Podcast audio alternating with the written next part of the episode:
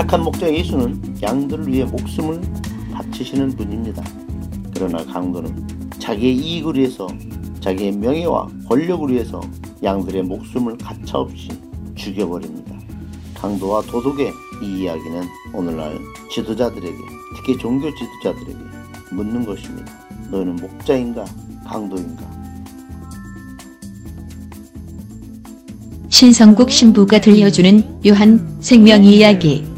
그 따끈따끈한 이야기를 지금부터 함께 들어보아요. 목소리 없는 사람들의 목소리 카톨릭 프레스 요한 생명 이야기 마흔두 번째 에, 방송입니다. 저는 신성국입니다.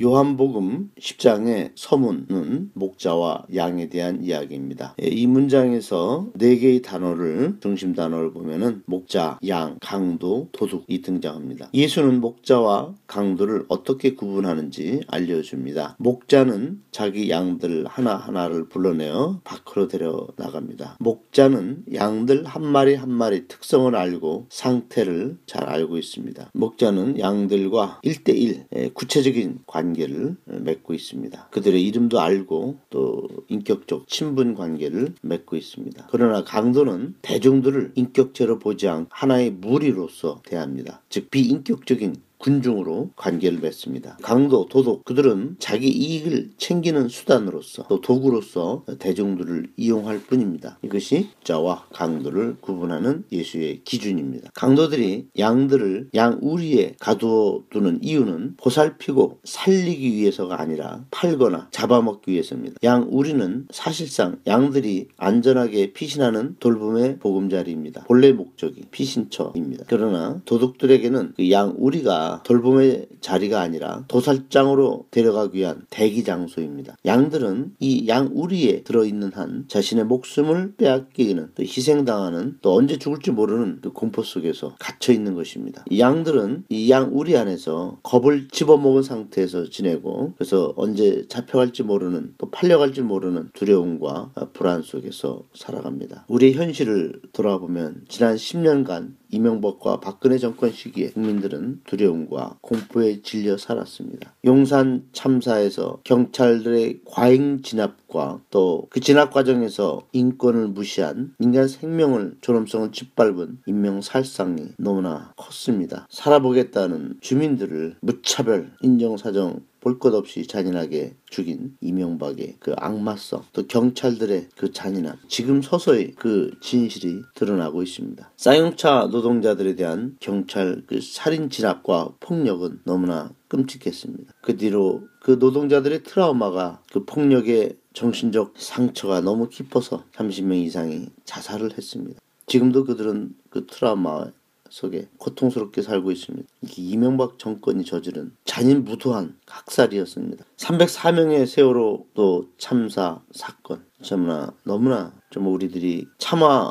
기억에서 지우고 싶은 그 엄청난 세월호의 사건도 이런 그 강도 정권이 수많은 국민들을 희생제물로 만들어버린 사건들이었습니다. 지금의 자유한국당, 과거의 새누리당 이들은 국민들을 어떻게 보고 있습니까? 국민은 국가의 목적입니다. 국가가 왜 존재하는가? 국민들을 안전하고 국민들의 생명과 재산을 보호하기 위한 거 아닙니까? 그러나 그들은 정권 유지의 수단으로서 국민들을 이용하고 자기들의 이익에 따라 국민들의 생명을 희생물로 처리해 버렸습니다. 오늘 목자와 양의 이 예수의 말씀은 그러한 차원에서 우리들에게 중요한 교훈을 주고 있습니다. 예수의 목자상은 우리가 바라는 지도사, 지도자상입니다. 예수는 우리 하나하나를 아시고 살갑게 챙겨주시고 우리의 처지와 상태를 너무나 잘 아십니다. 그리고 보살펴 주십니다. 예수는 우리의 목자, 우리는 예수의 양들인 것입니다. 10장 3절에서 4절을 보면 목자는 자기 양들을 하나하나 불러내어 밖으로 데리고 나간다. 이렇게 양떼를 불러낸 다음에 목자는 앞장서 간다는 대목이 있습니다. 여기서 불러낸다. 양떼를 불러낸 다음 불러낸다. 는 뜻을 보면 성전에서 불러내어 사람들을 해방시킨다는 의미를 갖습니다. 성전은 사람들을 조직과 제도에 가두는 울타리, 율법에 가두어 올가매는 유대교 체제와 이념을 말하는 것입니다. 유대교 체제와 이념을 상징하는 것이 성전입니다. 그래서 성전은 어둠이고 죽음이 도사리고 있는 구조, 노예처럼 만드는 억압 구조를 말합니다. 목자는 사람들에게 빛과 생명을 주기 위해 성전 체제를 무너뜨리고 양들을 구하고 살리시는 것입니다. 목자를 양떼를 불러낸 다음에 목자는 앞장서 간다. 목자는 자기 양들을 하나하나 불러내어 밖으로 데리고 나간다. 이렇게 양떼를 불러낸 다음에 목자는 앞장서 간다. 그 말씀이십니다. 이 성전 시스템에 의해 유대교는 질서를 완전히 잡아놓았고 또 백성들을 그 자기들이 만든 그 질서 오르도라고 하죠. 질서, 제도, 교리적 이념을 믿도록 복종시킵니다. 그런데 예수는 성전 시스템을 붕괴시켜 버립니다. 아예 무시해 버렸습니다. 예수는 사람들에게 성전을 떠나라 말씀하십니다. 그러한 성전을 거부하고 있습니다.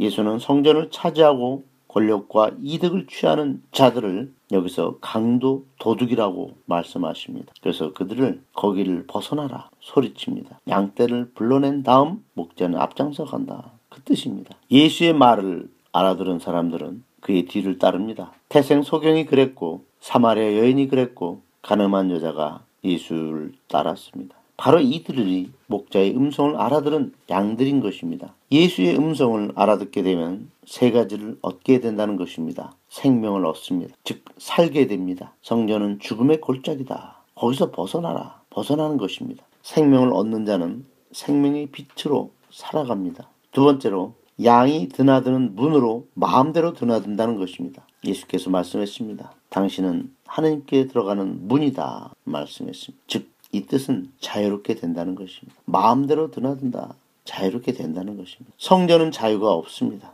유대교가 만든 그 성전은 자유를 허용하지 않습니다. 이념과 제도라는 틀 속에 사람들을 가두고 꼼짝하지 못하게 만듭니다. 자기들이 만든 그 이념과 이데올로기, 그 제도, 질서를 벗어나면 제, 죄인이라는 올가미를 씌우고 그를 평생 억압합니다. 사람들을 짓누르고 사람들의 자유를 빼앗고 사람들의 생명을 숨통을 죄어 놓습니다. 죄라는 올가미로. 그러나 예수를 따르는 자들은 자유롭게 삽니다. 세 번째로 예수를 따르면 좋은 풀을 먹습니다. 착한 목자는 양들을 푸른 목장으로 데려갑니다. 좋은 풀은 예수의 생명으로 사는 것입니다. 예수의 진리로 사는 것. 예수의 생명으로 호흡하는 것. 예수의 빛이 우리를 생명으로 인도합니다. 그래서 좋은 양식입니다. 착한 목자 예수는 양들을 위해 목숨을 바치시는 분입니다. 양들을 사랑하기 때문에 목숨마저 기꺼이 내놓습니다. 그러나 강도는 자기의 이익을 위해서 자기의 명예와 권력을 위해서 양들의 목숨을 가차없이 죽여버립니다. 오늘 요한복음의 20장에 요한복음 10장의 이 말씀 목자와 양의 이 말씀 강도와 도덕의 이 이야기는 오늘날 지도자들에게 특히 종교 지도자들에게 묻는 것입니다. 너는 목자인가 강도인가? 고맙습니다. 다음번에 또 만납시다. 깨어있는 신앙인은 교회 쇄신을 위해 함께 노력합니다. 네이버 다음 구글 검색창에서 가톨릭 프레스를 검색해 주세요. 목소리 없는 사람들의 목소리 가톨릭 프레스가 여러분의 참여를 기다립니다. 아, 맞다. 페이스북과 카카오 스토리 채널도 있어요. 윙크.